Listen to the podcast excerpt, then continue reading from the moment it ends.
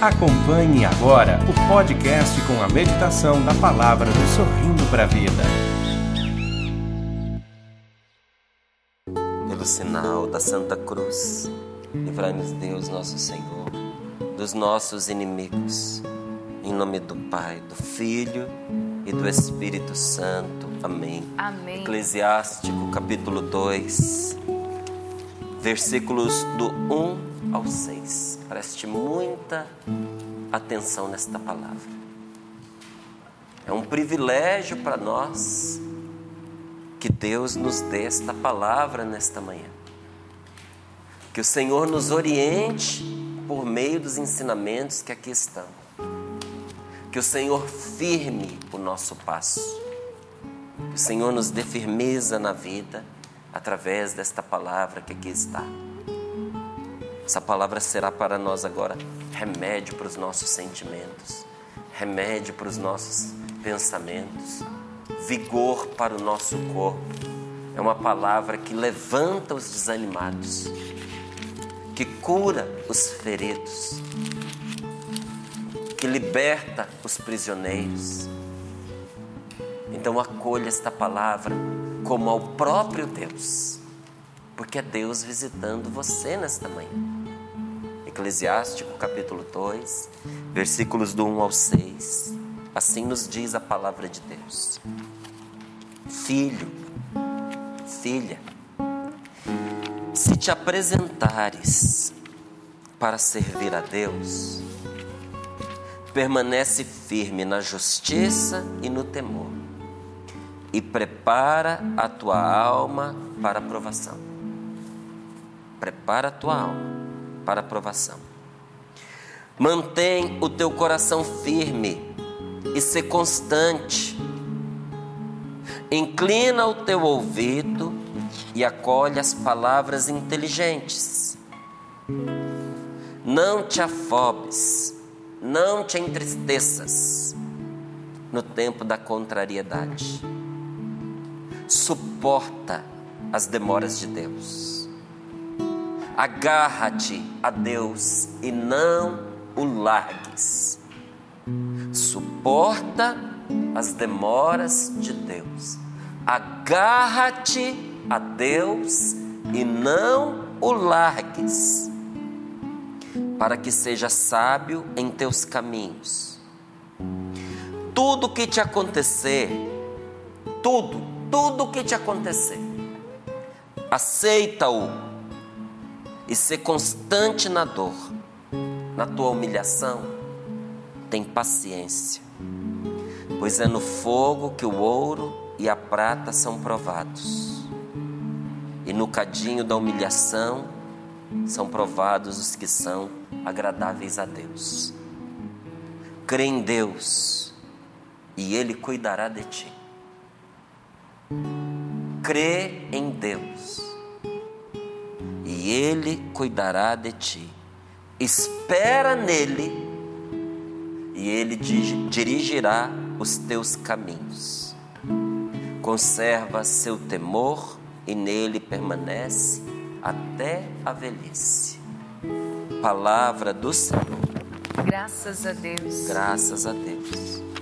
Se você se apresentar a Deus, se no íntimo do seu coração você disser: eu sou de Deus, eu estou nas mãos de Deus, eu amo a Deus, eu quero fazer o que Deus quiser que eu faça. Se te apresentares assim para servir ao Senhor, permanece firme, seja firme na justiça e no temor, no que é justo e no que respeita a Deus. Você precisa ser firme em duas coisas: ser firme em ser uma pessoa certa, uma pessoa boa, uma pessoa justa. Nisso não tem negociação. Nisso você é firme. Faço o que é certo. Se o outro faz, isso é problema do outro. Não vou deixar de fazer o que é certo porque o outro não faz. Não vou me desculpar nos meus erros por causa das atitudes dos outros, Todo mundo faz, então eu faço também. O que eu estou fazendo é menos do que o outro está fazendo. Não é? Se vem chamar a minha atenção porque eu estou fazendo errado, tem gente fazendo pior do que eu. Não. Você não é uma pessoa de Deus. Seja firme no que é certo. Primeiro ponto.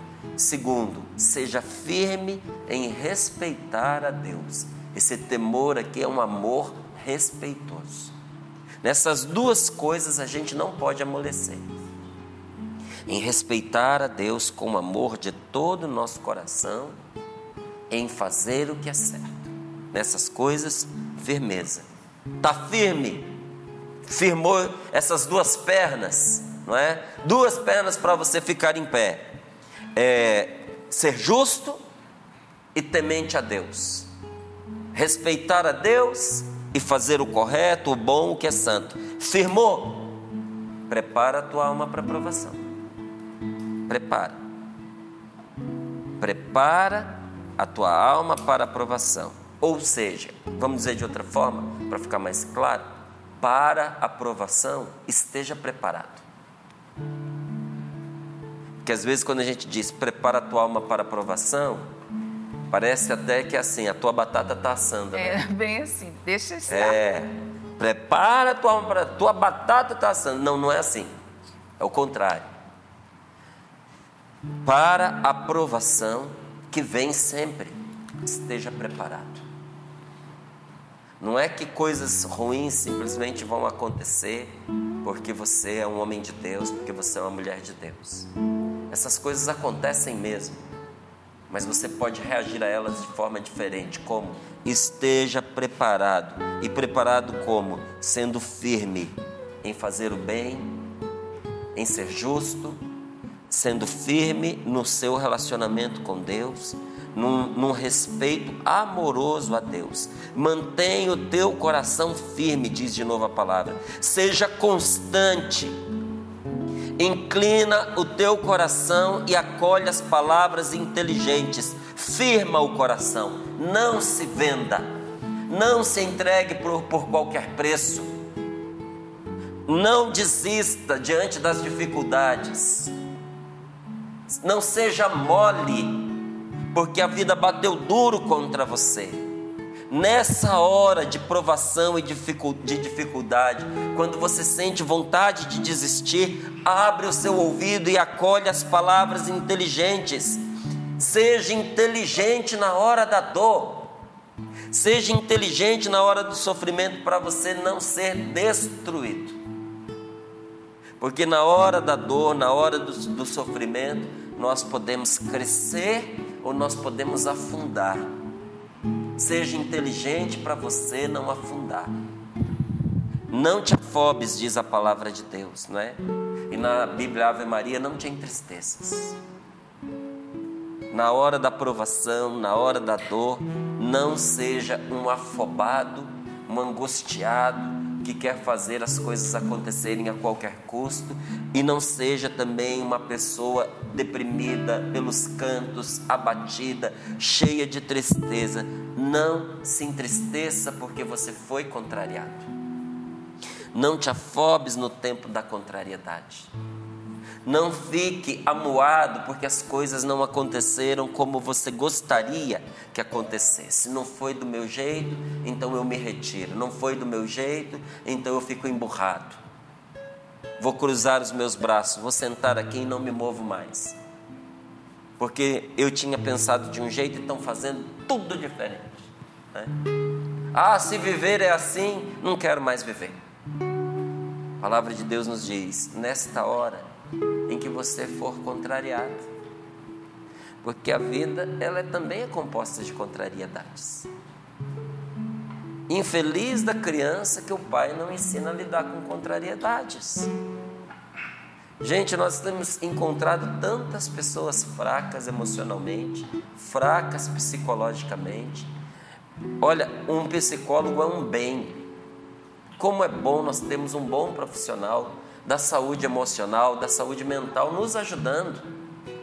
Mas tem pessoas que usam o psicólogo como uma muleta.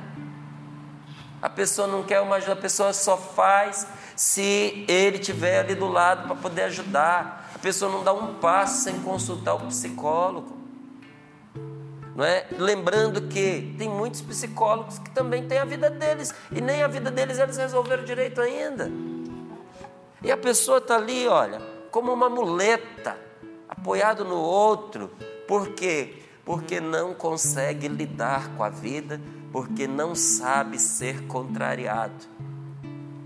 Porque era aquela criança que o pai fazia a vontade toda, a mãe fazia a vontade toda. A criança chorava, o pai e a mãe corriam para poder atender aos caprichos, não era às necessidades, aos caprichos da criança.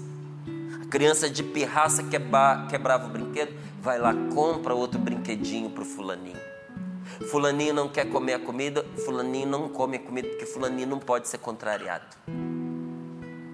Eu conheci um rapaz, eu morava ainda em São Paulo, e num desses dias que a gente chega cansado de missão, tarde da noite, fui pegar uma comida já feita. Tinha uma comida chinesa que vendia bem baratinho ali perto da gente, em Santo Amaro. Enquanto eu estava ali fazendo a compra, um chinês disse para mim assim: "Tá vendo esse menino gordo aí?" Eu falei: "Tô." Ele fala mal português, né? Então ele fala o que vem na cabeça. "Tá vendo esse menino gordo aí?" Eu falei: "Tô." "Não bebe água." Eu falei: "Não bebe água, não, não bebe água. Ele só bebe Coca-Cola. Se você der água para ele, ele vomita, já vi." Eu falei: "Sério?" "Sério. Todos os dias ele compra aqui quatro, seis litros de Coca-Cola só para ele. Só bebe Coca-Cola." Onde será que ele aprendeu isso? Será que veio no gene dele, no D N A? Será que Deus fez aquele só para beber Coca-Cola? Não, é o pai e a mãe, que primeiro ensinou a beber, e segundo não soube pôr limites. E a pessoa está se envenenando porque come porcaria. Não pode ser contrariado, porque senão fica triste, porque senão quer se matar. Olha, desde cedinho, viu, gente? Que isso vai sendo impingido na pessoa. Eu digo para você, se isso aconteceu com você, se você foi uma pessoa que cresceu sem saber lidar com as contrariedades da vida, peça ao Espírito Santo para te ajudar e cumpra esta palavra na sua vida. Qual é? Não te afobes no tempo da contrariedade. Não tenhas medo quando a contrariedade chegar. Não te entristeças porque as coisas não foram do jeito que você queria.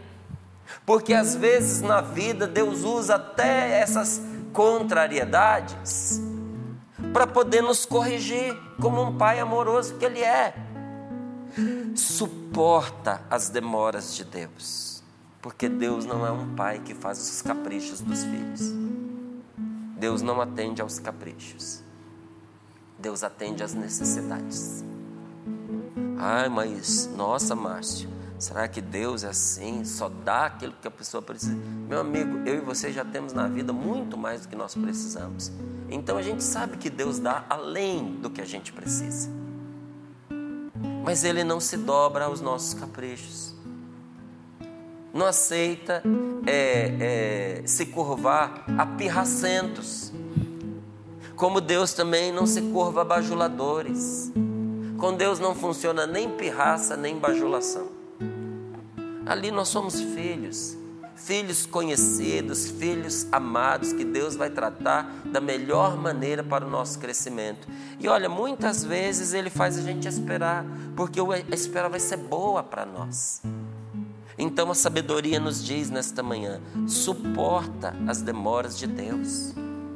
E se aquilo que você pediu para Deus está demorando para acontecer, se o socorro aparentemente está demorando para chegar, agarra-te a Deus, agarra-te a Ele com todas as suas forças e não o largues, para que seja sábio em teus caminhos, para que você tome decisões sábias, para que você saiba escolher, para que você vença a indecisão, para que você supere a dúvida, para que você tenha clareza de que caminho seguir, para que você tenha um objetivo na vida, para que você não viva angustiado pensando: será que eu escolhi direito? Será que esse é o meu caminho? Será que eu não deveria estar em outro lugar? Será que eu não deveria estar com outra pessoa? Será que eu não estou desperdiçando a minha vida? Olha, para escolher com sabedoria, a sabedoria que nos liberta de toda a opressão dessas, desses pensamentos, o que, que a palavra de Deus nos diz? Suporta as demoras de Deus.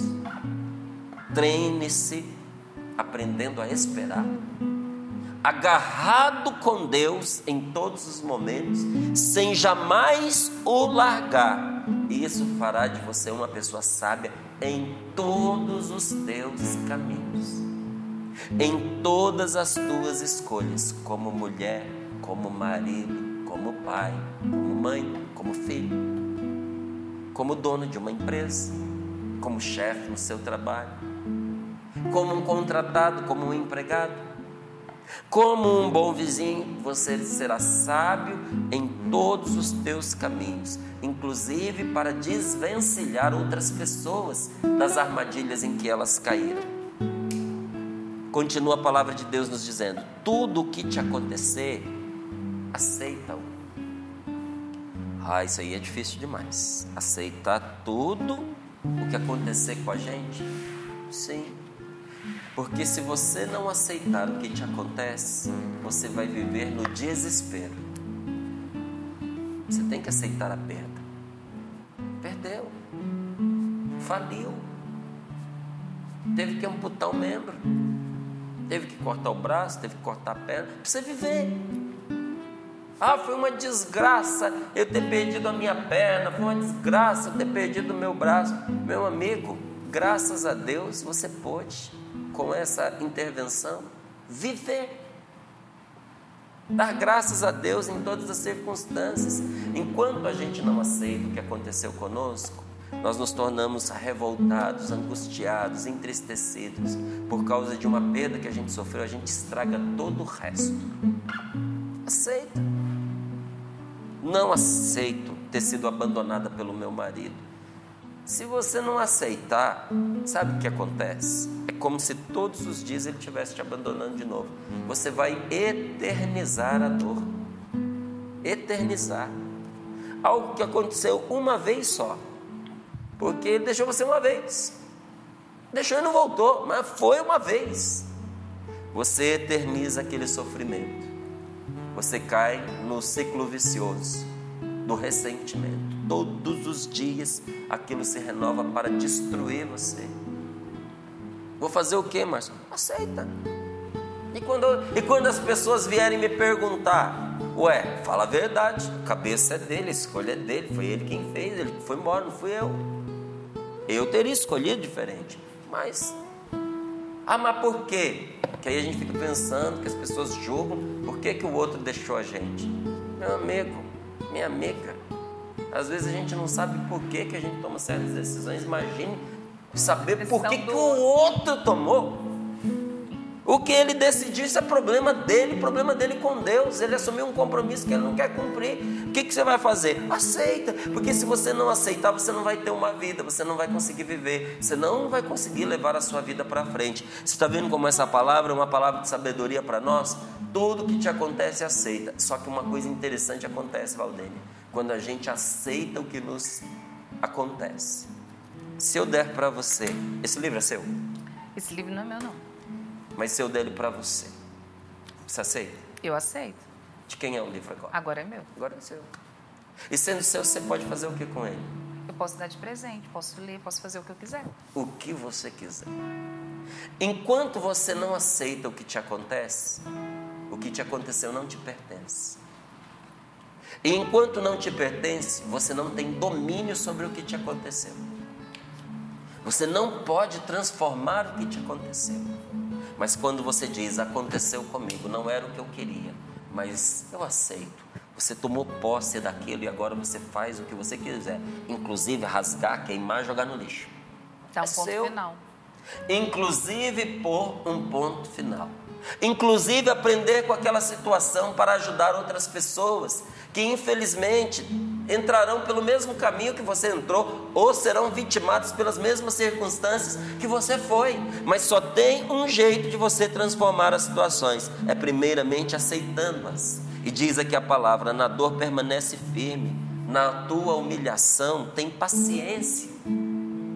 Paciência, está doendo demais essa humilhação. Tenha paciência, Porque a humilhação só dói enquanto a gente não aceita a nossa verdade. Quando você aceita a sua verdade, deixa de doer. E, outro dia eu via um filósofo fazendo uma, uma colocação que é tão simples, né? Mas as pessoas, elas não, não agem como pensam. Ele dizia assim: se alguém xinga a minha mãe de prostituta, ele disse, eu não posso ficar irritado. Não posso. Porque se ele xinga a minha mãe de prostituta e ela não é, o problema é dele, que não sabe o que está dizendo. Por que que eu vou ficar irritado? Ela não é. Agora, se ele xinga a minha mãe de prostituta e ela é, eu não tenho por que ficar irritado. Porque ela é.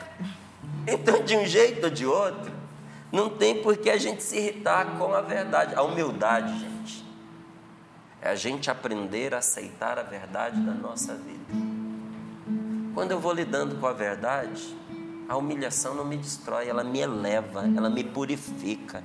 Por isso a palavra de Deus me diz aqui que é no cadinho da humilhação que são purificadas as pessoas agradáveis a Deus. E termina esse ensinamento maravilhoso com uma promessa de Deus, em que diz: confia em Deus e Ele cuidará de ti. Depois de todos esses conselhos, mesmo que você diga assim, isso que você está falando é difícil de aceitar, é difícil até de ouvir, é bonito falando, mas é muito duro vivendo.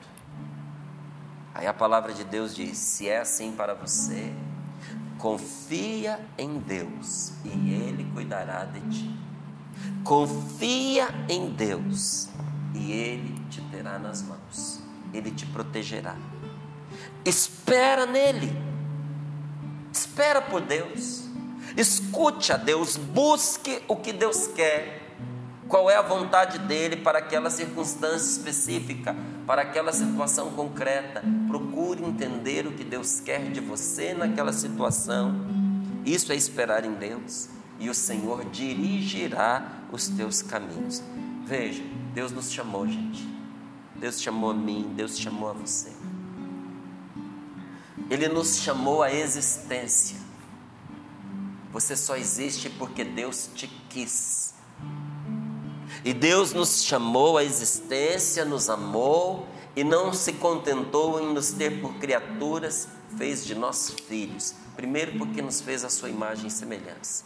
Segundo, porque mandou Jesus ao nosso encontro para que compartilhasse conosco a sua vida divina. Jesus não veio apenas nos salvar dos nossos pecados. Nosso Senhor Jesus Cristo veio nos elevar a uma nova categoria. Ele nos divinizou. E no nosso batismo, nós recebemos de Deus força, poder espiritual. Todo batizado tem força espiritual, tem poder espiritual. Mas muitos não agem como, como aquilo que tem. Muitos vivem fracos porque não sabem o que Deus fez deles, não sabem o que Deus lhes concedeu, não sabem o lugar privilegiado que Deus lhes deu no reino dos céus. Mas você que é um batizado, você foi ungido por nosso Senhor, ungido. E digo mais a você, quando você que foi ungido por Deus no batismo, tem consciência do Filho de Deus que você é, não é você quem tem medo do demônio, é o demônio que se apavora de medo de você. O demônio tem pavor de pessoas ungidas pelo Espírito Santo, e ele não consegue se aproximar delas, não consegue. Por isso São Pedro diz que ele fica de longe rondando. Por que que ele fica rondando como um leão procurando a quem devorar? Ele fica rondando porque não consegue se aproximar, ele não consegue chegar na pessoa, a não ser quando a pessoa vai se enfraquecendo, a não ser quando a pessoa desacredita de que Deus está com ela, a não ser quando a pessoa dispensa a força de Deus para viver das próprias forças, quando quer viver no pecado, quando quer viver na, na rebeldia, aí ele tem força de seduzi-la para o mal. Você pode ver que o demônio é espírito, ele não pode pôr a mão na pessoa porque ele não tem mão para pôr. Como é que ele destrói uma pessoa? convencendo a pessoa a se autodestruir, convencendo a pessoa a fazer pecado, convencendo a pessoa a viver no ódio, convencendo a pessoa a viver no desespero, convencendo a pessoa a fazer a mesma escolha que ele, o demônio, um dia fez, de se pôr contra Deus, de querer ser o que ela não é, de se deturpar, de se perverter. E aí a pessoa entra na profunda infelicidade, no grande desgosto, na tristeza infinita chamada inferno. É isso que o demônio faz. Por isso que nosso Senhor Jesus Cristo diz que ele é assassino, mas diz que ele é ladrão, porque ele rouba a graça das pessoas, rouba a felicidade. E diz como é que ele faz isso? Mentindo. A grande arma do demônio é a mentira. Por isso que a nossa grande arma contra ele é a humildade, porque a humildade é a verdade aplicada. Olha aí que definição bonita de verdade, de humildade.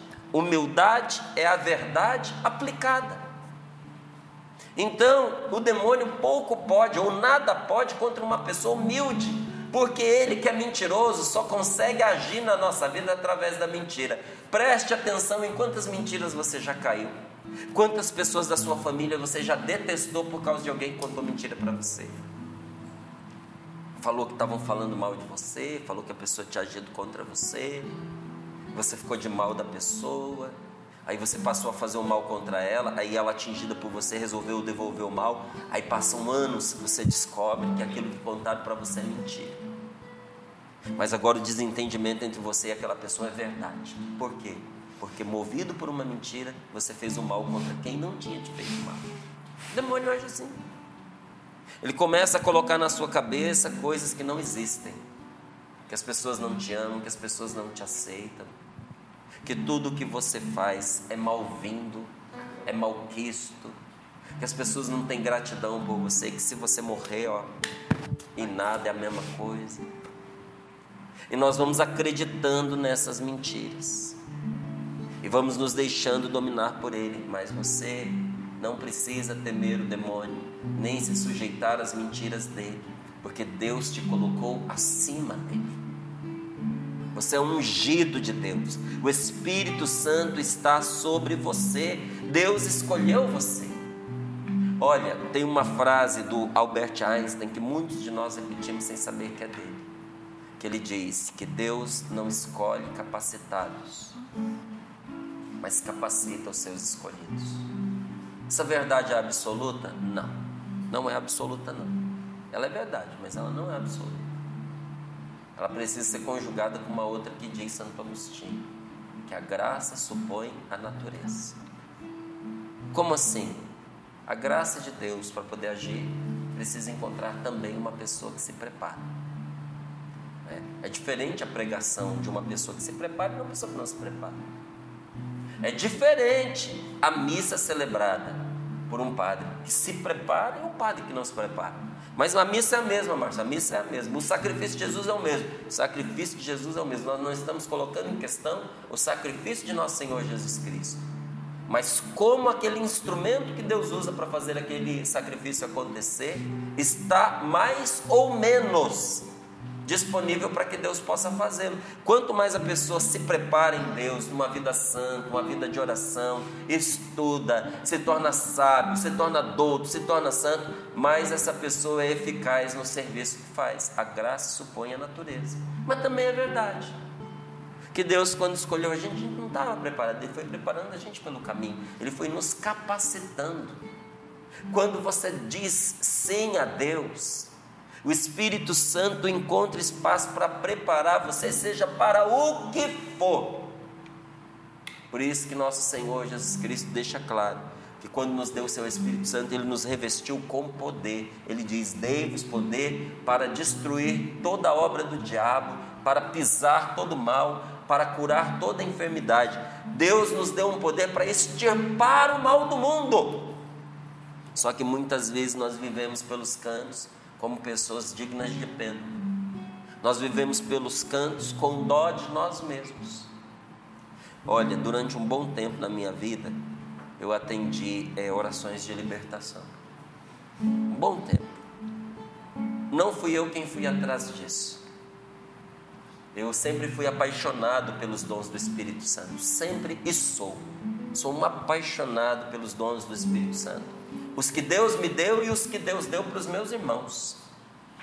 Eu fico extasiado. Eu ouço o Padre Roger contando as coisas que Deus fala por meio dele. Eu vibro. Eu tava, encontrei um amigo meu lá, lá de Cascavel, o Ronaldo. O Ronaldo me contou que ele visitou um padre durante muito tempo, padre na U T I, inconsciente, em coma. E o Ronaldo ia lá sempre e rezava pelo padre. Toda semana ele ia lá e já tinha muitos dias que ele rezava pelo padre. Mas o padre não ouvia, o padre não falava, o padre não reagia. E ele se sentiu como que rezando por uma pedra. No quarto, como era um padre, deixaram sintonizado na Canção Nova. E o Ronaldo ali rezando pelo padre, a Canção Nova passando, e ele pensou, eu não vou voltar mais aqui não. Esse homem não ouve, esse homem não vê, ele nem sabe que eu estou aqui, estou perdendo meu tempo.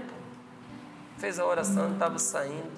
O Padre Edmilson começa pela televisão. Você que está agora aí na U T I, no quarto de um hospital, na U T I, rezando por um padre e você acabou de pensar a, a, a centenas de quilômetros de distância, milhares, milhares, milhares, milhares de quilômetros de distância.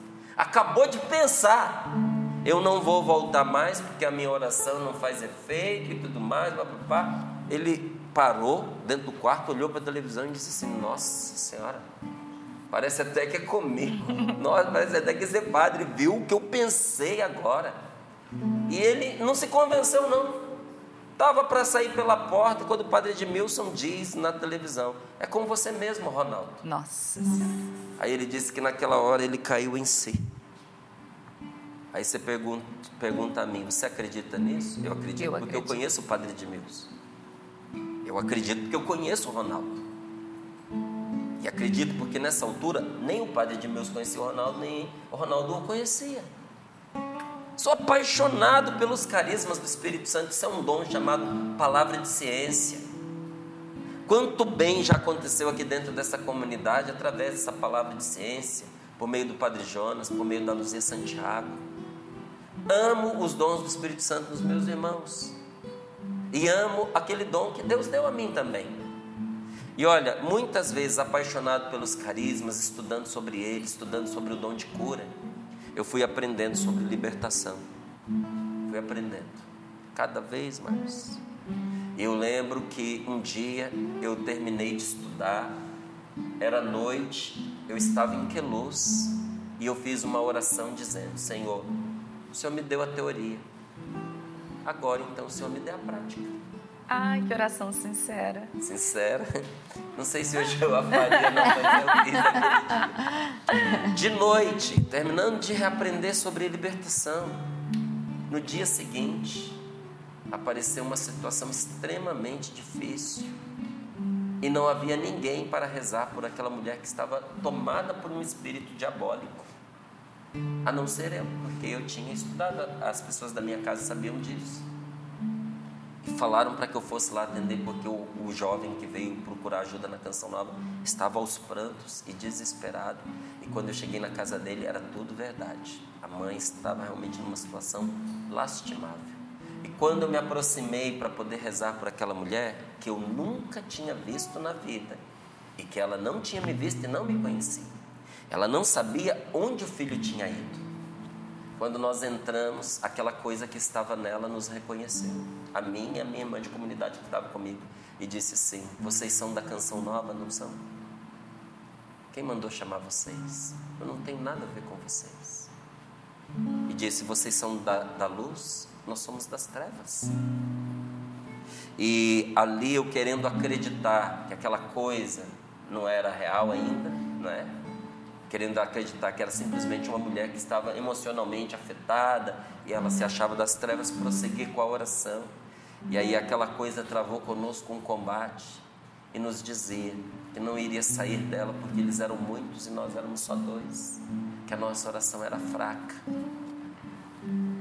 Mas na mesma hora o Espírito Santo disse para mim, você não veio aqui em nome da sua oração. Você veio aqui em nome de Cristo. E Ele é forte, é poderoso. Amém. A nossa oração é fraca. A minha, a sua, de qualquer pessoa. E sempre será, porque nós somos fracos. Mas o Deus ao qual nós oramos é forte, é poderoso e ouve a nossa frágil oração. Eu fui para Curitiba num dia muito difícil para mim. Eu tinha passado naquele dia por uma grande humilhação. Eu tinha sofrido uma injustiça bem, bem séria, bem grave. E fui em missão despedaçado de dor e de tristeza. Chegando em Curitiba, fui substituir é, uma pessoa que tinha feito um, um dia maravilhoso. Foi o Ironi, tinha rezado com as pessoas no sábado e eu tinha é, ficado com o domingo. E eu ia pelo caminho pensando assim, meu Deus, eu é que estou precisando fazer um retiro. Aí eu vou lá para pregar num retiro. O que, que eu tenho para dar a essas pessoas? E Deus respondia dentro do meu coração, você tem a mim. É a mim que você deve dar. E eu fui, porque sempre, sempre fui. Fui também naquela situação, né? E chegando lá, com o coração bem machucado, eu fiz a pregação, mas não fiz pregação é, é, depressiva, melancólica, para baixo, não. Porque a pregação, gente, é uma boa notícia. É uma boa nova. Pregação não é lamento, não é lamúria, sabe? Pregação não é a gente jogar sobre as pessoas o que tem de pior dentro de nós. Pregação é dar Cristo às pessoas. E eu estava dolorido, mas eu tinha Cristo, tenho Cristo, e foi Ele que eu fui dar. E quando terminou a pregação, duas coisas aconteceram comigo que foram maravilhosas para mim. Primeiro, havia lá um rapaz que ele nunca tinha participado de retiro nenhum. Ele foi para cumprir uma promessa. Porque ele tinha dividido um quarto de hospital com um senhor, e esse senhor, com o passar dos dias, piorava, e ele, ao contrário, melhorava. Mas eles ficaram amigos porque ficaram um bom tempo no hospital juntos. E eles liam um livro que eu tinha escrito. Todos os dias, aquele senhor, enquanto tinha condições, lia um trechinho. E quando ele percebeu que ia falecer, falou para esse amigo, disse, olha, eu vou morrer, eu sei que eu vou morrer, mas eu gostaria que você me fizesse uma promessa. Queria que você me prometesse que você vai procurar o rapaz que escreveu esse livro e você vai dizer para ele que o livro que ele escreveu salvou a minha vida. Que depois de quarenta anos eu me encontrei com Deus por causa dessas páginas. Diga a ele que eu confessei. Depois de quarenta anos, diga a ele que eu comunguei e que eu morri em paz. Dê a ele um grande abraço e diga obrigado. Aí esse cara estava na minha frente dizendo, eu posso dar o abraço que o meu amigo falecido pediu. Ah, é covardia uma coisa dessa. Foi muito difícil eu segurar as minhas lágrimas. Eu queria muito chorar naquela hora. Mas eu não pude porque tinha uma fila. E logo depois, nesta fila, tinha uma mulher grávida. Ela chorava muito, eu não conseguia nem ver o rosto dela, porque ela não deixava. É, o pouquinho que eu vi estava todo inchado de tanto chorar. E o marido disse assim, Márcio, eu trouxe aqui a minha esposa nesse encontro, porque nós somos recém-casados, nós temos aí coisa de um ano quase de casado. E como você vê, a minha esposa está grávida, mas ela tem uma doença rara que faz com que a criança dentro do ventre da mãe se deforme completamente. O médico pediu que nós nem chamemos de filho o que está dentro do ventre dela. Tamanha é a deformidade, a monstruosidade. E ele disse que nem é preciso fazer aborto, porque não chegará ao fim do tempo. Essa criança vai ser perdida. E ele falou, e o pior não é isso, é que essa doença faz com que essa gravidez seja praticamente a única. Não tem outras e se tiver, pior o segundo caso do que o primeiro. Ele falou, então, nós queríamos tanto ser pais. Aí eu sei que ele esperava que eu rezasse por ela. Mas tem uma força de sacramento envolvida. Ele tinha o sacramento do matrimônio. Então eu o ajudei. Disse, você recebeu de Deus um sacramento do matrimônio, uma unção. Olha, gente, o que é a força de uma unção? Uma unção para rezar pela sua esposa. Sacramento do matrimônio não é algema que amarra um no outro, porque se fosse ninguém se separava, ninguém se divorciava. Sacramento do matrimônio é graça que mantém, que torna possível que dois se tornem um. É isso que é o sacramento do matrimônio. Eu disse, não existe na face da terra pessoa mais ungida por Deus para rezar pela sua esposa do que você. Põe as mãos sobre a barriga dela. E fui conduzindo aquele momento de oração. Me despedi deles. Fui para a capela, chorei muito, porque eu estava precisando chorar. E passou um tempo, passou quase dois anos, quando eu voltei a Curitiba. E quando eu cheguei lá, de novo entrei na fila para poder atender as pessoas. O intervalo já estava acabando. Alguém da casa da nossa missão disse assim, você não pode voltar para o palco sem ouvir o que um casal que está aí na fila tem para dizer para você. Eu falei, mas o horário já... Ele falou, você tem que ouvir, você não sobe no palco sem ouvir. Eu falei, então diz para essa pessoa vir, porque o povo vai ficar chateado, porque eles estão lá atrás, vai passar na frente. Então fala para eles me alcançarem, a caminho do palco eles já irem me contando. Aí a moça veio do meu lado correndo, era o marido, não é? E ela veio dizendo, você não lembra de mim, né? Eu, eu não ensaio mais, sabe? Não disfarço. Falei, não, não lembro. Ela falou, eu sou a mulher que estava grávida, que você rezou por mim. Eu falei, aí eu lembrei. Eu falei, bem ali naquele cantinho, assim. Você... Ah, então você lembra. Eu falei, eu lembro da situação, não lembro de você. Porque você só chorava, porque você estava toda inchada de grávida. Você estava inchado o seu rosto de chorar e você não olhava para mim. Ela falou, você lembra de tudo isso? Eu falei, lembro. Ela falou, pois é, naquele dia nós viemos aqui trazendo um coração partido de angústia, porque nós estávamos enfrentando um impossível. Mas hoje eu vim aqui agradecer a Deus e mostrar para você que impossíveis acontecem. Eu vim te mostrar o meu milagre. E ela descobriu uma criança perfeita, perfeita, perfeita nos braços dela. Ela disse, Márcio, aquela criança que eu tinha no ventre, contra toda a perspectiva médica, chegou aos nove meses, é, eu, é, nasceu, mas por causa das deformidades não, não subsistiu. Mas eu não podia engravidar, e eu engravidei. Se eu tivesse um filho, seria todo deformado. E olha a criança que Deus me deu. Eu sou um caso a ser estudado, porque ninguém consegue explicar, porque eu ainda tenho enfermidade, mas ela não afeta mais as minhas, não, não afetou a minha criança. Anos depois eu encontrei, estava com quatro filhos. Quatro filhos. Nossa, Deus. Desde é. o dia em que você aceitou o chamado de Deus, graça de Deus cerca você e acontece por meio de você, mas você está sob ataque. E o demônio tem duas metas: desanimar você e fazer de você objeto de escândalo.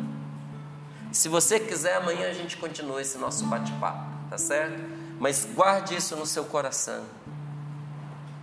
Pessoas boas sofrem ataques do mal. E o mal quer apenas duas coisas a seu respeito: desanimar você, desanimar, e tornar você objeto de escândalo, para você escandalizar seus pais, escandalizar seus filhos, escandalizar seus amigos, escandalizar as pessoas que creem em Deus. Então, resista, aguenta firme, porque Deus não abandonou você. Crê em Deus e Ele cuidará de você. Espera nele e Ele dirigirá seus caminhos. Você acompanhou mais um podcast canção nova ponto com.